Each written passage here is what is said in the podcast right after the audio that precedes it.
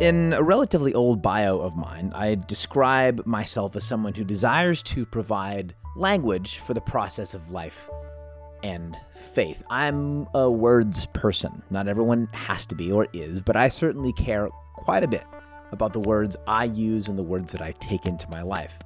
A lot of that came from a book I read a number of years ago by Marilyn Chandler McEntyre. The book is called Caring for Words in a Culture of Lies. And right smack dab in the middle of the book is this notion, as she writes with beautiful words.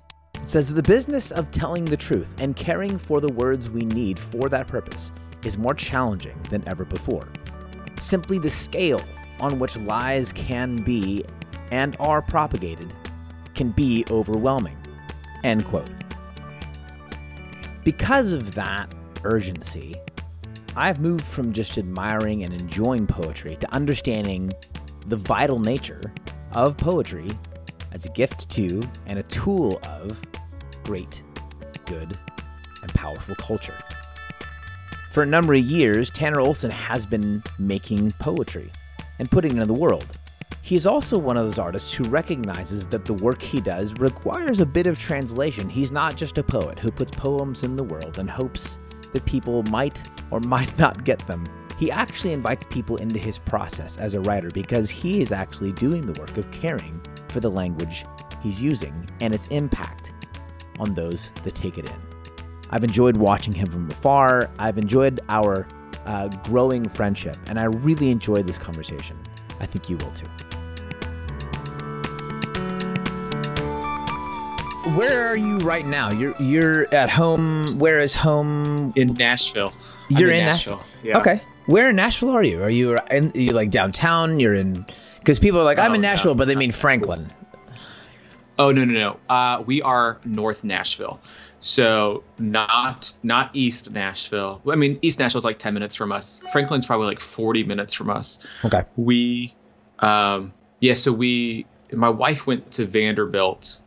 Okay. And she's from Indiana, but went to Vanderbilt and graduated in 2012 and then she hung around here for like eight years and then we worked in texas for a little bit and then just moved back in like i think august of 2019 oh really? So uh, yeah so we haven't been here for for too long but she i mean she had her whole community of people was was still here um, and it was like one of those no-brainer things to to move back up this way. Um, where are you from so, though? Like what like are you you're, you're not from nashville? yeah. No, I'm from so I'm from Orlando. I grew up in a town called Oviedo, which is like like 20 minutes outside um, of Orlando, and then I went to college in Wisconsin, and then kind of bounced around. Um, so Nashville is not home for me either. No. Um, but yeah. But you ended up in Nashville I, I, because she was in college, developed a little bit of thing, or you came back. Do you like it there? Yeah, do you yeah. feel so, Do you feel home there? I, I don't. Uh, I think I would if 2020 had looked different. Okay, yeah. Because we, we, you know, we, we landed in 2019 at the end of 2019, and then I started touring like September, October, November, December, and then January and February. Like I was gone for at least two weeks every every month that we were here, hmm. uh, so I didn't really have time to get to know the city. And it was winter, and I mean, winter in most states is like pass. You know, let's, let's because you're from Florida. It's actually out. That's good. Oh man.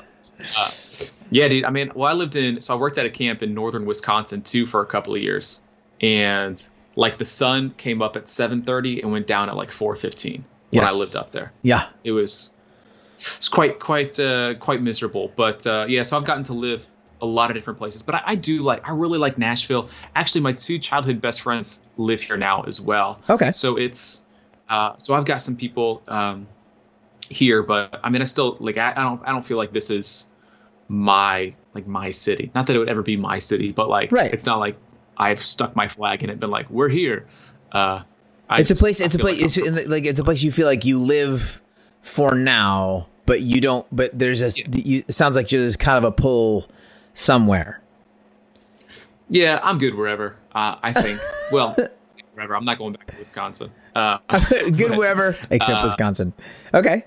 Except Wisconsin. Is there a place yeah, yeah. like I, is I, is I, what you said? It's Oviedo is the name of the town. Oviedo. Oviedo. Yeah, Oviedo. And uh, there's a town in some country that's also Oviedo. Uh, but my, my, my folks and my brother and sister in law, they all live down there still. So I'm the only one of my immediate family who escaped. Huh. Do you feel like that's still home? Do, like, where would you say, like, if I, when I say home, like emotionally, where does your, where does your heart go? It's Florida, like for sure. In general, Florida. In general, I mean, the, yes, Florida is, well, I think Florida will always be home. Okay. Um, but really it's wherever like my wife is, you know? Oh, wow. Um, so yeah, because I've gotten I've gotten home a couple of times without her, and it's been it's been like good to be there, but it was like oh something's missing, and then I go home and I or I go back to where she is, which is home in Nashville, and it's like oh I'm home now. Okay. So um, so it's like a both and kind of situation. Yeah. But she's like oh, we're not living in Florida, and I understand. I re- I read the news. We're not going back to Florida. we're not. That's so real. That's yeah, so I love real. it though, I, I, and truly, like growing up in Florida, I I feel like I got a a great childhood because Huh. when you live in, in Orlando, you're I mean, it's probably the, it's very similar to California too, right? Like you're surrounded by people from all over the country with all these different backgrounds, and I think Florida has less of like they're like less neighborhoods. Whereas, like, because like you're out in California, right? And like I've been Yeah. out there a couple of times, and it's like, uh, well, people from this country live here and here and here. In Florida, everyone's just kind of like thrown together, Hmm. and everyone is basically like, we like warm weather in Disney. That's why we're here. Yeah. And it's, Yeah. that's how it goes. So you like you like the kind of the collision of culture and Yeah. variation. Are you a crowds person in general? Like you liked being around the crowds and I don't, I don't, I don't, I don't know. I don't love it. I don't hate it. Um, it kind of depends on what are we crowding around or what are we crowded for. okay, yeah, Uh, so if it's like uh, if we're at a concert, depends on who's playing, but for the most part, yeah. Uh, but I think even just with this past year, uh, I've I've really enjoyed not being around group like large groups of people. really, Uh, and I and I and I kind of wonder like how many other people are going to come out of this and be like, yeah, and I'll just watch it at home, you know, or I, yeah, you know, I'm so I'm I'm I'm interested to kind of see how the world shakes out when everything kind of plays out. But yeah, right. um, I used to be a big crowds person, love being around people, and now it's and I think maybe it's because after like touring and going or being around a bunch of people and then being exhausted because of that, um, maybe that's changed some things for me. But yeah, it kind of depends on what we're crowding around. Like if we're going to a basketball game, I don't care how many people are there. I want to go watch. Yeah. So Yeah. Talk about talk about the touring bit for for a, you know for a moment here. Is, I mean, you did you you've gone out a, a few times. You've been on the road. You've done some traveling. Are you usually by yourself when you travel? Talk a little bit about like kind of like your touring pro, touring protocol, and then like, do you like the road? Do you like travel? Do you like do you like performance? Like you know, as a poet, I mean, your whole thing is like it's written to speak. And so there's the there is this like interactive thing. There's like, but do you do you enjoy that part of it? Like like talk about the whole thing from like traveling to being in the room with people Oh, to yeah. the hotel. To like wh- like do you love it? Do you hate it? Do you like parts of it? Talk about it. I think the answer is I yes. Uh, I love it. Like I, I don't I don't necessarily love being away from uh, my wife and our friends in Nashville, but I do love getting to whether it's a church or a school or an organization and and sharing po- poetry and the things that I've written with people. And uh, more often than not, the shows that I've done there, it's it's kind of a combination of like me sharing poetry, me telling stories, and then me doing stand up comedy. Yeah. Um, but I don't I don't say that I do stand up comedy because that's just like a that's a lot of pressure. It's a I'm lot. not ready to call myself a comedian yet. No, But when people say like, yeah, I just I'm not there. I'm not. Maybe one day. But when I when I you know when I do a show, people walk away saying, you know, hey, that was I didn't know what to expect, but it wasn't that. But I loved it. yeah, Um, and because people have this like I think a very narrow view of what poetry is, yes, and like they they fit a poet into a box, Mhm. and I don't I don't think I fit that box. At least I hope not. Um, not that there's anything wrong with that box. That's just not that's not the box where I call home. Um, but I, I love I love touring, um, and for me it's it's looked a couple of different ways. Um, usually it'd be like, like four or five days out, uh, and I'll like rent a car and then and then drive everything. um, and stay in hotels or on the floors of my friends' houses or where, really wherever I can can find a place. Um, it's not not glamorous by any means, uh, but when you truly believe in something, you'll you'll do whatever to see that through. And I truly believe that there is something powerful about sharing words of hope and communicating stories that that are personal, but also can um, be held in the hands of another person and, yeah. and then they understand as well. Huh. Um, yeah, I yeah, I, I think that answers your question. I just yeah, I, I, really I do enjoy the touring part. I enjoy the sharing, but the sharing is exhausting and it is draining.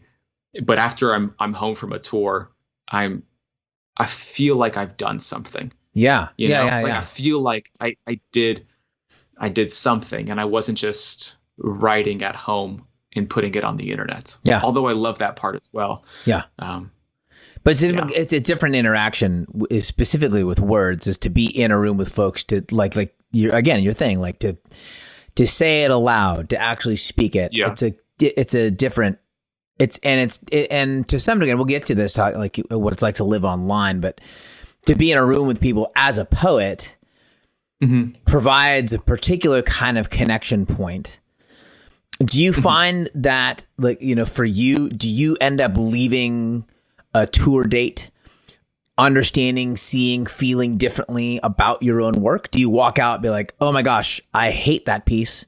Or like, oh, I really fell in love with that piece? Like, does it change the nature of your relationship with your own work? Yes. And I don't think I would be touring if I hadn't had that experience. Yeah, okay if the words that I've written didn't mean so much to me hmm. that I thought that other people needed to hear them as well. Um, and that I, I, I've always wrestled with with that, with like the words that I write and wanting to call them good, um, because I don't necessarily see myself as like this great writer, but I if anything, I'm a really great feeler. Like hmm. I just hmm. feel a lot of things and I'm able to put those feelings into words. And I think that when you're able to communicate those feelings or those emotions or those questions or wonderings, it's going to help other people break through break through the own walls that they've kind of built up or the things that they're struggling through. And so when I'm when I'm sharing poetry face to face with people and then and then really it's it's what's happening while I'm doing it and then afterwards. Yeah. Like when you see um, there was I did a show down in Houston one time and um, there was a guy who sat in the back with his arms crossed the entire time, like the, the his body language is like looking at me. And he was like, like you knew this guy like either either drove trucks across the country or did things with oil. Like we're in Houston, this is what like, and he just sat there, stared at did me the whole time, and like and I was just like, this guy hates me. Like he probably like this is my last show ever because I'm not making it out of here live he's the last person to leave the venue. Oh, he wow. comes up to me afterwards and with like tears in his eyes goes, I needed that. Oh, that's so good. And I was like, oh. He's like, you wouldn't think so. And I was like, honestly, I didn't think so at all because this is the way that you look the entire time. And I like mimicked him back to himself. And he was like, yeah, that's just how I am. I get that. I understand. Um, but it's it's moments like that in the stories that you hear after shows or just seeing like somebody like nod their head uh, like constantly while you while you read or while you share something it's it's it's that approval but it's not it's not just approval it's hey what you're saying is is hitting me in a place that um, that nothing has before. Yeah. Or has for a while. And that's kind of why i started doing this whole poetry thing is i just wanted to help people and this is this is the way that i feel like i can do that the best. So those moments with uh, you know when someone comes and says something along those lines, those those are those are fantastic moments. Like I needed that. Part of the trick with art in general, but definitely a trick with poetry, it had like there is there is a, a a bit that has to do with interpretation. So one like um when I let go of something into the world as an artist, regardless of what it is, I kind of let go of the control I have over it. Like I put, uh, uh, you know, I put words in someone's life. I, to some degree at least, mean a certain thing by the set of words, by the particular words. But as soon as I let it go, and it's online or it's in or it's in the mic, it's in the speakers, it's in, it's in, and then it gets into someone's head they do something else with it almost every time. Like this, like it, like words. I'll, I'll, do a thing on the podcast oftentimes with guests. So like I'll kind of run down a list of words and be like, "Hey, I'm just going to put this word on the table. You tell me what you think it means, or tell me like what it does in you." And I'll say things like, you know, blackness or whiteness or femininity. And depending on who I'm talking to, there's not fundamental shifts, but it's pretty, it can be a pretty broad spectrum of like, oh, this is what this is for me. As a poet, you're spending really particular time on a set of words and then you let them go and someone else is going to do something in their own heart and mind with those words. Can you talk about that interaction where someone's and, and sometimes it's a matter of like you know someone spits something back at you and you're like this yeah that's what was in my heart when i wrote it. And sometimes someone's like hey, you know, I, I, I think, you know, this poem, uh, like uh, this does the thing with me and my mom. You're like, this has nothing to do with motherhood mm-hmm. and, or my kids or like, yeah, this took me all the way back to high school. And you're like, why? Can you talk about like that, like that letting go process of like, okay, yeah, how, you know, whatever it does in your life, do you have like, are there boundaries there for you? Or like, hey, I don't, I don't want you to think that way. Just talk about like that, that, that letting go bit. Yeah, I, no, I think that's. I think you're dead on. Um, one of the first poems that I ever wrote. It's a poem called "Dear You," and it was more. Of the, it, it's this poem where it's like, uh, it basically starts out by saying, "I wrote this for you," hmm. and so, and I even have that in like the like the very first page of of my the first book that I released. It was, "I wrote this for you," and just like that, that that for me is this reminder that I wrote it for them, and they're going to do whatever they want to with these words. Yeah. Whether they're going to like them, understand them, connect with them, dismiss them, like whatever it may be. But they are now, they are now their words. And the, the the words that I've written, they might, you know, might open doors or it might shut them. I hope, hopefully, it opens up doors. Um, but there have been some things that I've written where somebody sent me a message and say, "Hey, like this is what this poem meant means for me or or did to me," and my response is always, well, "Tell me more about that." Hmm. Because for me, like the poem that I wrote about, whatever it may be, was probably pretty far off from what they said. How I don't have any like clear examples right now, but um, you know, oftentimes somebody will say, "Hey, when you read this or when you said this line, this is where this is where I went. And hmm. sometimes they'll even come back with, and I'm sure you you felt this as well. Maybe they'll come back with a question and say, "Why did you say this?" or "Why did you say it in this way?" Yeah. And it, it's really helpful for me because uh, it kind of like challenges what I've written. Yeah. And uh, even some of my earlier stuff, where I, looking back, I, I in, in what I know now, I would have written it differently. But sometimes the answer is, well, I was 22 when I wrote that, you know, and I'm not 22 anymore. Um, yeah. But this is what it meant then to me. Yeah. Um, and that's why I kept it in the book, or that's why I, I, share it every other night, or whatever it may be. Yeah. Um, but it is it is always beautiful to for to write something and for somebody to take that and then make it their own.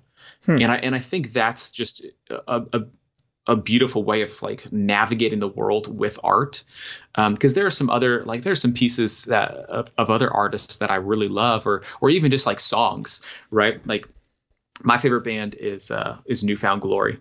Uh, they're from Florida as well, just so we have it. Uh, but I, I'm growing up, I, I, I loved, and I still love New Found Glory, and they still put out music 20 years later. It's amazing.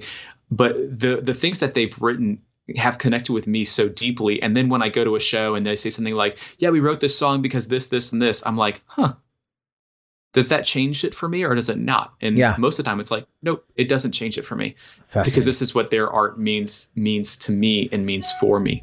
Hmm. Um, so that's good. Yeah. And in your context as well, I mean, some of what you deal with has to do with religious faith, with religious culture, with you know, at times you're pretty intentionally trying to take what folks are mm, what you think people might be wrestling with or dealing with in terms of their religious faith or their practice and trying to help steer or maybe rearrange or kind of give some altitude.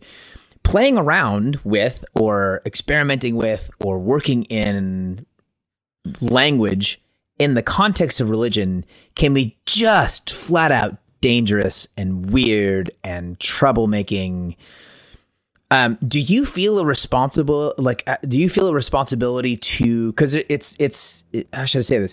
There's like the responsibility a person feels towards an audience. So we're going to have a little bit of that conversation, but then in your context, there's there's potentially this responsibility you have to like a, a religious tradition or your religious tradition or someone else's religious tradition. Can you talk about navigating that a little bit? Because like does it put uh, you know does it put restrictions on things for you? Do you feel like oh i don't want to cross these lines? Or is there like a specter of like i don't want to i don't want to get into this space? Talk about the like the role of responsibility leadership religion as a poet trying to connect with and guide people.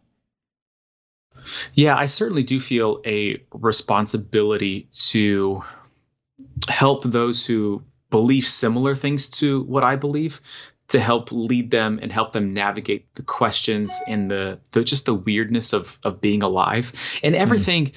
I should preface it. Like everything is touchy especially in the world that we live in now. Like everything that you say someone can kind of can twist your words or come at you from this angle or that angle or or whatever it may be. And so when i write really what i want to do is i want to help people navigate the questions that they have or even the faith that they either once were clinging to or or continue to cling to. Yeah. um, so a lot of my writing kind of comes out of that place of of wrestling wondering um, uncertainty like just having a bunch of questions and knowing something deep down but not knowing how to believe that in the hardship or hmm. in the in the fear or whatever it may be. Um, I, I wouldn't say that I'm a writer who likes to push boundaries. Um, that's just that's not my style. And plus, I'm not I am not good at conflict. Just not not good at it as a person. So I, just like, in general, like you don't as want a human being. Yeah, okay. conflict is not really my thing. Uh, trying to get better at it, but also I don't want to. Anyways, um, so when I write, I what I really want to do is I want to help rather than hinder. And i don't want to put be some sort of uh, stumbling block for somebody else or to write something that gets them uh, confused or riled up. And i also i'm not even sure i'm capable of writing those things because i'm just hmm. kind of taking the questions that i have and the wondering that i have and, and the faith that i have in writing it with with my belief in in who jesus says he is and that there is hope for the world and writing out of that that belief. So i'm not sure that the things that i write are going to create uh, a division um, or become something for somebody else that's going to hinder them from from taking a step forward.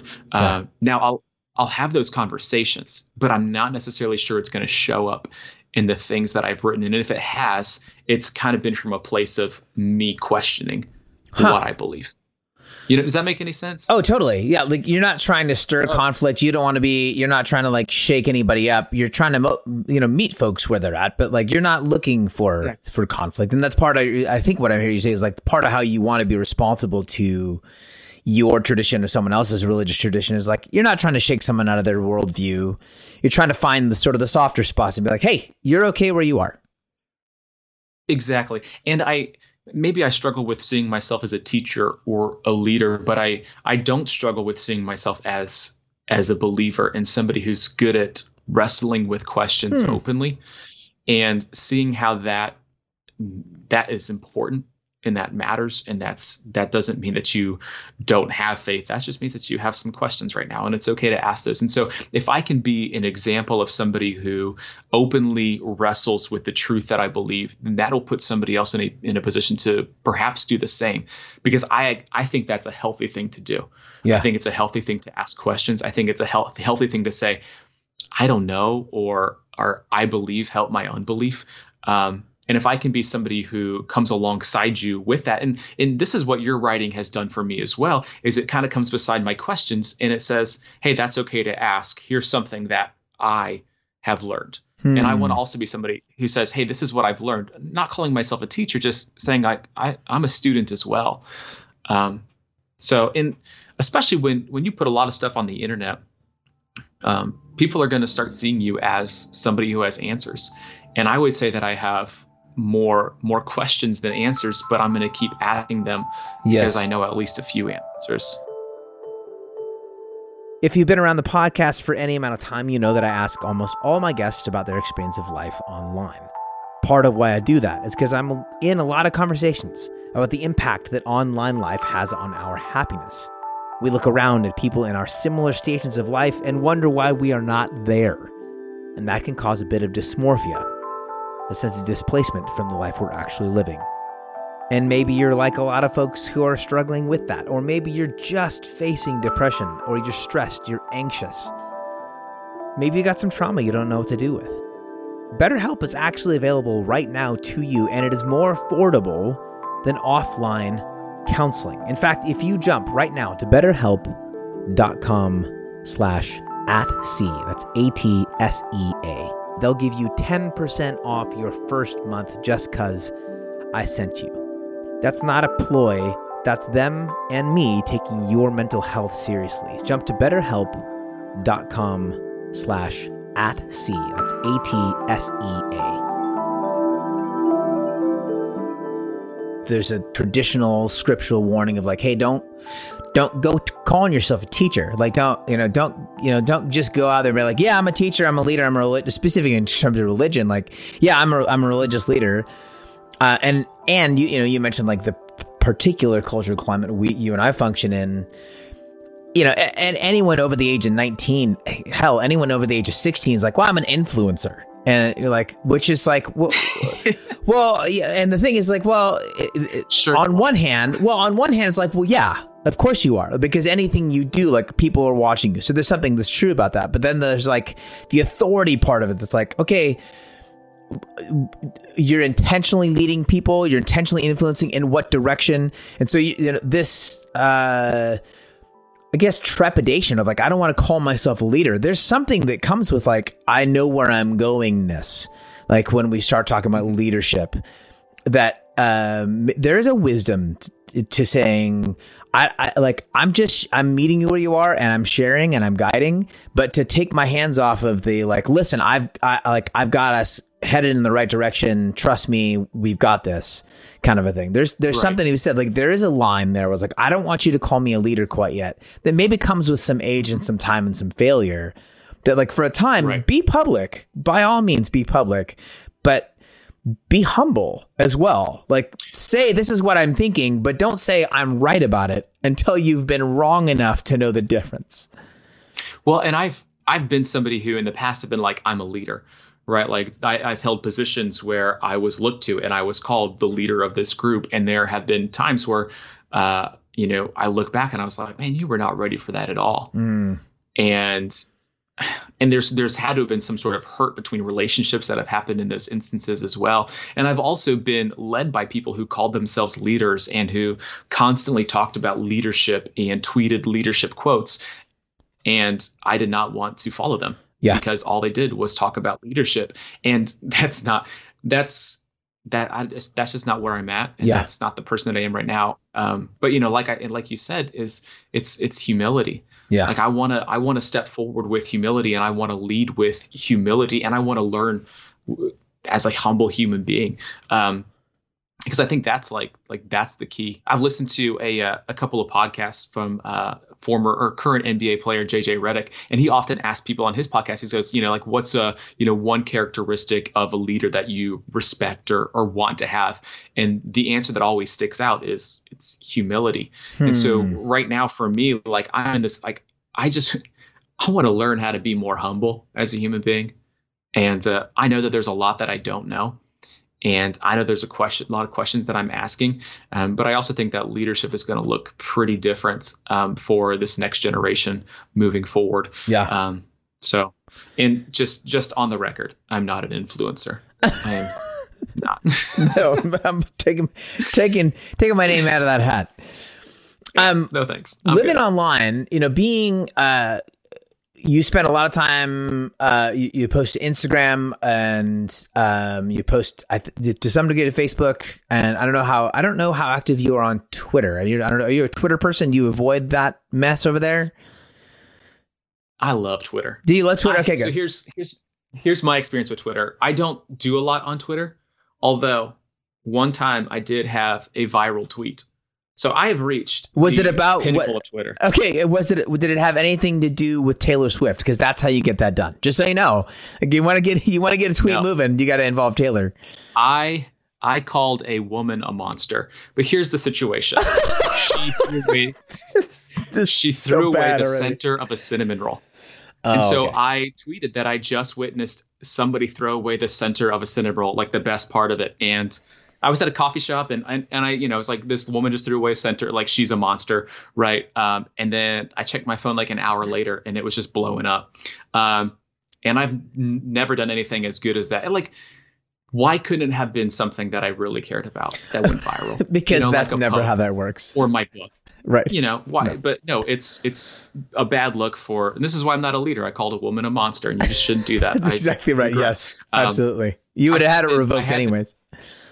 Yeah. I have been introduced at shows though as the the cinnamon roll guy, which I, you know, I'm okay. I'm okay with that. Yeah. Um no, I, I do I love I love I really enjoy Twitter. Uh, but most of my my work and interactions do take place on Instagram and, and Facebook, and um, it's it's a fascinating space and time to be somebody who puts things on the internet. Yeah, and to kind of navigate that. It's just it's. Are you happy there? Do you like living online? Is it is it because for some folks, and not that there's like a spectrum. Well, I guess there's something.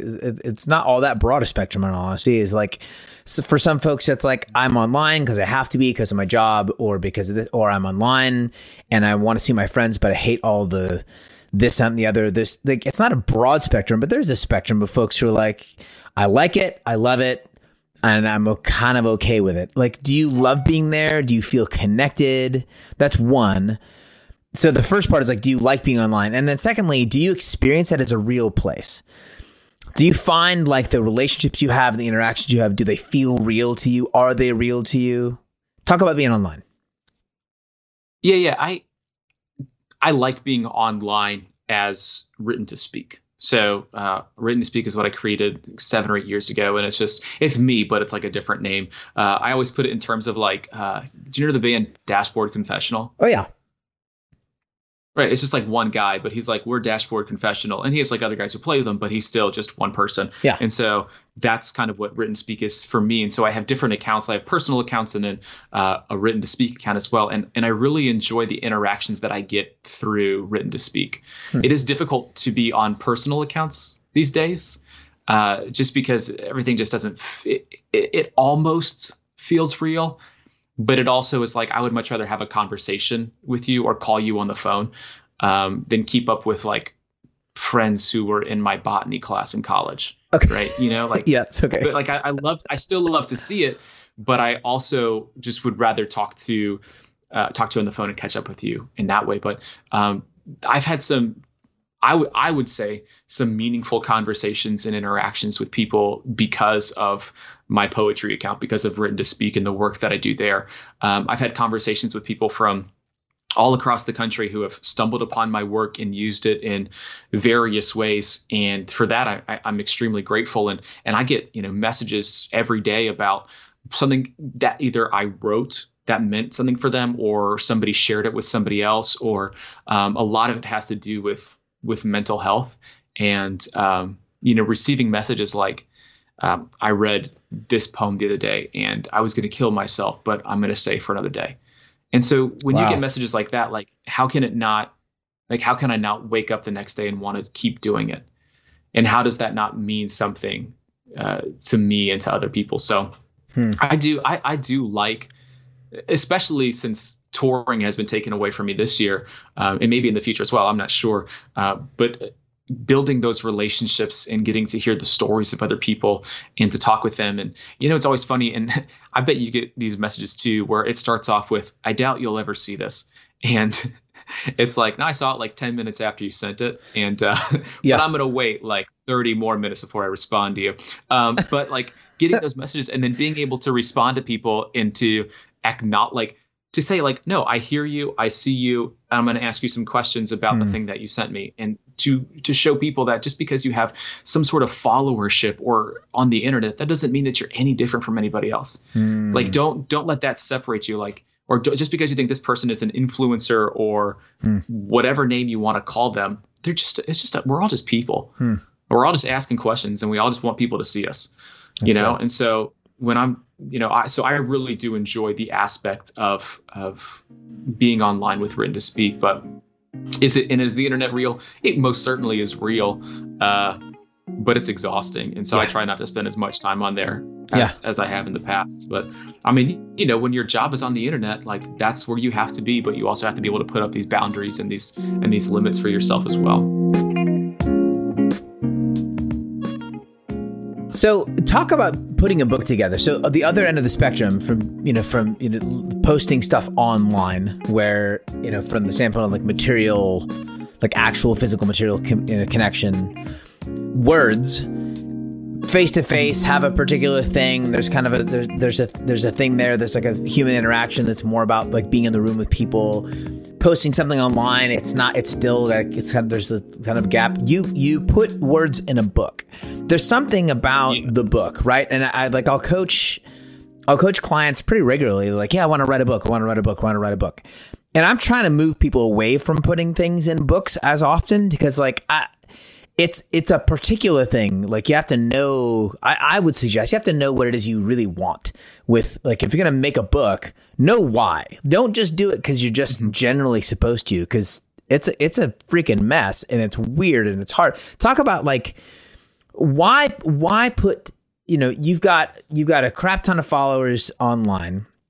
If you post uh you know when you post a poem you'll you'll you know you've got like 40 or 50,000 people paying attention to it at Instagram j- alone which like you know the average book sells like 200 copies or some crap. Like it's not like you know what I mean? So you you touch more people online why like why make a book? What's the for you what was the point of putting together? Because you've done you, this is your second book now right?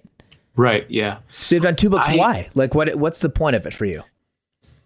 First of all, I I love I love seeing completed projects and I love I love setting goals and then crossing them off. Like that's part of it. Hmm. But also after after having done shows and and gotten to speak at places, people would say, "Well, where can I where can I read these? Where can I read your poems?"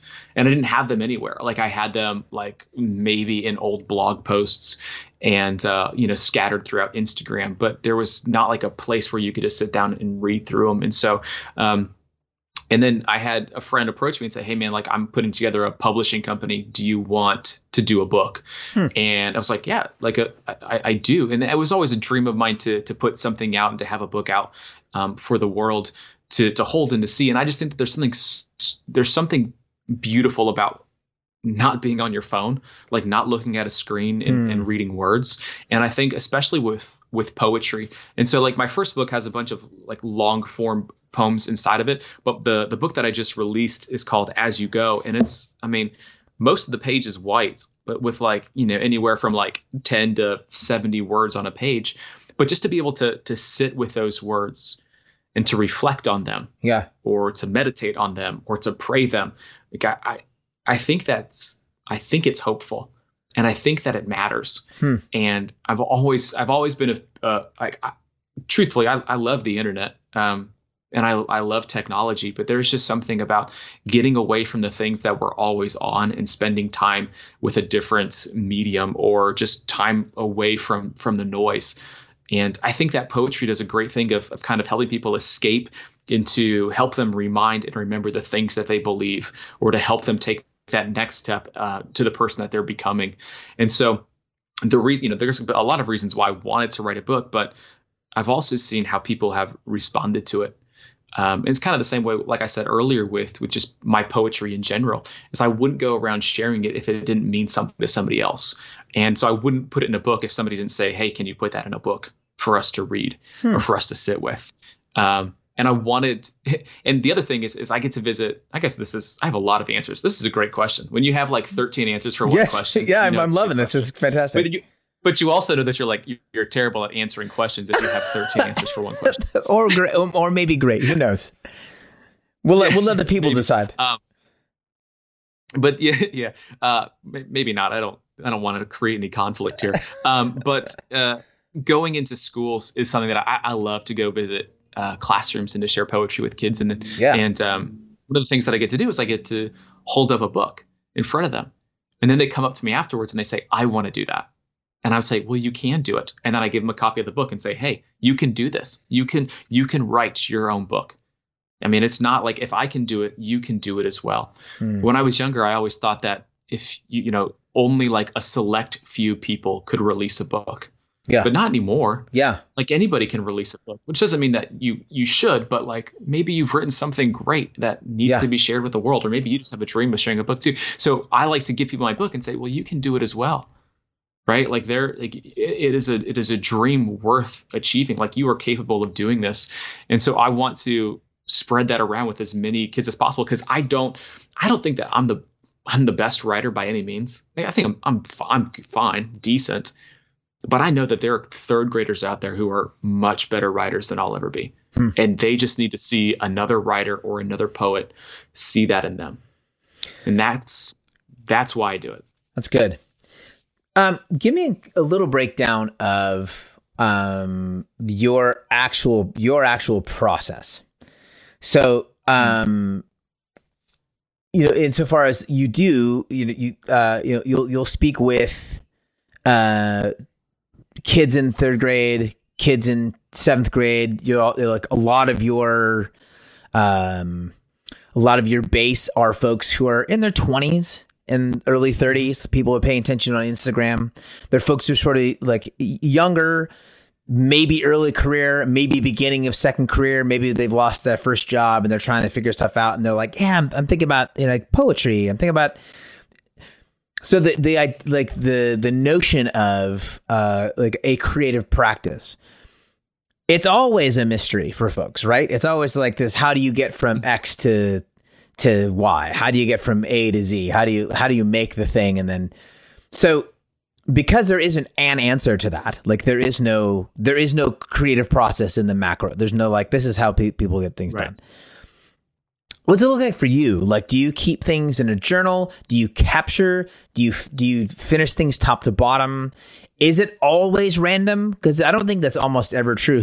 Once in a while, it's like I don't have any kind of creative process; it just shows up. For you, there's a there's a pretty um, not standardized, but it's a recognizable structure to what you end up making manifest in the world how does that end up there? Does it start in a journal? Does it does it start? Do you keep like six or seven ideas floating at the same time? Take me from zero to published piece. Yeah, well, um, by published piece, do you mean just like um, a poem on Instagram? Or, Yeah, to me, it's all publishing. That's Okay. that's what I was saying earlier. It's like if you Yeah, oh, if, yeah. if you push something to Instagram, which you did this morning, like if you if you push stuff to Instagram, to me, that's publishing every single inch that putting a book in the world is. It's just a different form of publishing. Once I put something else in someone's life, I've not published. Well, for to put things on Instagram, and and that's um, it's always it's always funny when people are like, wait, you also do spoken word poetry. Wait, you also do this, and it's like, yeah, we like creative people do a lot of different things. You just may only see one or two of those things, you know, online. Um, but for me to put something on on Instagram, I I usually spend like the first 30, 45 minutes of a day just kind of putting words down on a Word document. I wish I was somebody who was like, I have a journal and I write in that journal every single day. And I, I've had those seasons where I do that. But right now, it's like I open up a Word document and I just let things fly. And Hmm. then I'll go back and reread it. It's I, I, I hardly ever um, edit while I write. I mostly just write, and then when I'm like, okay, that's I'm done with that, and then I go through and edit. And then um, for to to make it onto Instagram, it's just like I just pull out some a line or two that I like, or maybe it's in the editing process where I take you know this paragraph and whittle it down to ten words. Hmm. Um, and so that's really how it's gone the last couple of years or I'll be sitting at you know at church or listening to music and somebody will say something and I'll be like and then well it'll take my mind to this place and I'll just jot it down in my notes on my phone. Um, so that's kind of been my process over the the last year or so but um, even like before all that it was I would just write as much as I could and then kind of see what what comes out of it. Huh. um, there have been a couple couple of poems that I've written that have turned into four or five different poems Yeah. you know and then there's been four or five different poems that have turned into just one Yeah. poem as well so it's it's a lot of just like sitting with the words and kind of seeing which like where are they taking you Yeah. or what story do you want to tell or you know what message do you want to communicate um, so yeah there's uh, there's a lot of different processes that i have but mostly for instagram it's just all right i'm just going to sit down for a little while and then um, you know if you look at my feed it's like oh you have like you know your, your poems are like you know 10 words or whatever it may be and uh, I really enjoy the the simple, straightforward. Plus, I am I am really bad at grammar and punctuation. Huh. So like it's just very simple. Yes. So it's just like I'm put these and then you read them however you want to. Yeah. Because again, I don't want to cause conflict and I don't want to be like, well, actually the the comma doesn't go there. So I don't put commas in. Yeah. You know what? It's my life. I'm going to do what I want with it. That's right. Um, talk about so where where do things live until they're you know quote unquote done? Do you ha- are you using an app? You write with you write with a pencil. You write with a pen. Like where do things hang out while they're in process? It's all it's either Google Notes or just like random like random sheets of paper, right? Like I have one uh, something next to me that says poems to finish, and there is about 12 that I have started, and they're all Word documents. And I'll go back through and I'll just write a little bit each time. And I'll put in it's basically like I'll I'll I'll run a sprint through the poem and add what I can and then be like, all right, I'll come back to it maybe again tomorrow. Oh, or really? if I get really fixated on it, then I'll just uh, I'll just stick with that one for a little while. But usually for me, I it's I think I don't know. Nobody really knows how their brain works, or, or maybe they do. I just don't understand how mine works. But I just like I'm good at going here, here, here, and this just as much as possible. And so I'm taking little steps with each project every day. Um, and then some days it might finish, or it might be erased. You never know.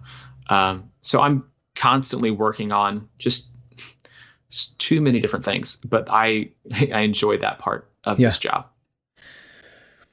Um, yeah. down the line. So you uh, you've been at this how long now?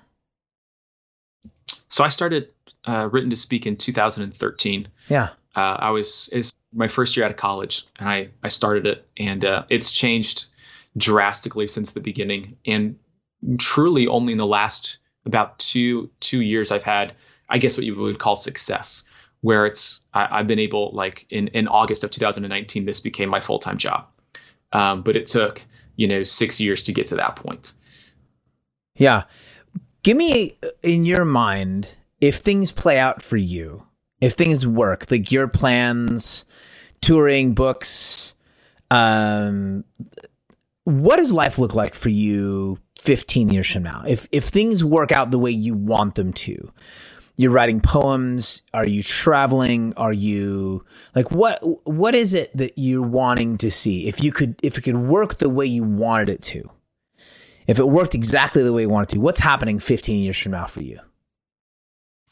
I would as now that's a good question. I mean all the other ones have been good too but i don't have an answer for this. I would say more of the same thing. Okay truly I, I love i love what i get to do right now. I, I love um, communicating and interacting with people on the internet and face to face as well. Um, I love putting out books, but I also really love coming alongside other artists and creatives and and encouraging them and helping them in the ways that I can. So I think in in 15 years from now, I'd love to. And I, I don't necessarily love the word consulting, but I would like to be some sort of consultant for other artists and creatives um, and communicators of how to get their message across and how to how to spread hope in the way that that only they can do it. Um, I would really I, I have thought about this too. Like in in 15 years, I'll be 47.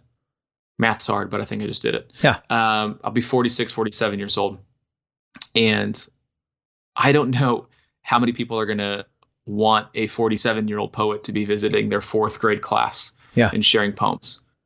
Now, maybe I don't know that that maybe that's just my own insecurity thinking that through, because um, I would love to do that um, I don't know. I, I, I see myself encouraging, and I see myself still asking questions, and uh, I, I, hope to be able to be working alongside uh, more creatives and more artists to put whether it's kids' books out or um, mm. albums of poetry out or, or whatever it may be. Uh, but just ways that I can spread hope in the only way that I know how, which right now it's poetry. It's good. Well, man, thank you so much for your time. Yeah. I mean it. it was, I, am really glad we got to connect, and uh, I love seeing your stuff online. I like, I, I, I, like your posture. I like the way you approach folks. We that's where we started. Was like, hey, I'm not trying to, I'm not trying to manipulate. I'm not trying to push you in a particular direction. Like, I like the you meet folks your attempt, your angle is like, this is where people are living. This is what you're seeing going on with folks. And you're like, hey, I, I live in this place too. I resonate with that as well. And I like that you write things that are really clearly angled to find those soft spots and say, it's okay to be here and there there's a next step for you. You don't even have to know what it is. It's hopeful without being like 1987 Hallmark because Hallmark's gotten way better. We make fun of Hallmark, but they guess they're really good now. But like 1987 Hallmark was trash because it was just so like it's gonna be fine, everything's glorious, and it wasn't. Like, and you don't do the everything's glorious thing, but you do provide a kind of cautious slow hope for folks in your work. And I really appreciate that you do it. Well, I appreciate you saying that. That that truly means a lot. And I, I mean, I said this earlier, but I truly am a big fan of your work. Um, but since this is your podcast, I'm not going to go on and on about on about how how great and wonderful you are, because I know it just gets kind of gets kind of awkward. But I hope you know, uh, truly, like I look forward to reading what you write, and what you write means a great deal to me. Oh man, that that hits in the right spot, dude. Thanks a ton. And thank you for joining me for this episode of the At Sea podcast. If you would like to follow up with Tanner Olson, read his books, buy his books, read more of his work, or join his Patreon, you can jump to writtentospeak.com. If you'd like to be part of the team of the folks who are making this podcast, the At Sea podcast with Justin McRoberts, happen, jump to patreon.com slash Justin McRoberts and join our team. We would love to have you a lot of what we've got planned next will be, in my estimation, the best and most exciting work this podcast has seen. We'd love to have you on the team. Until next time.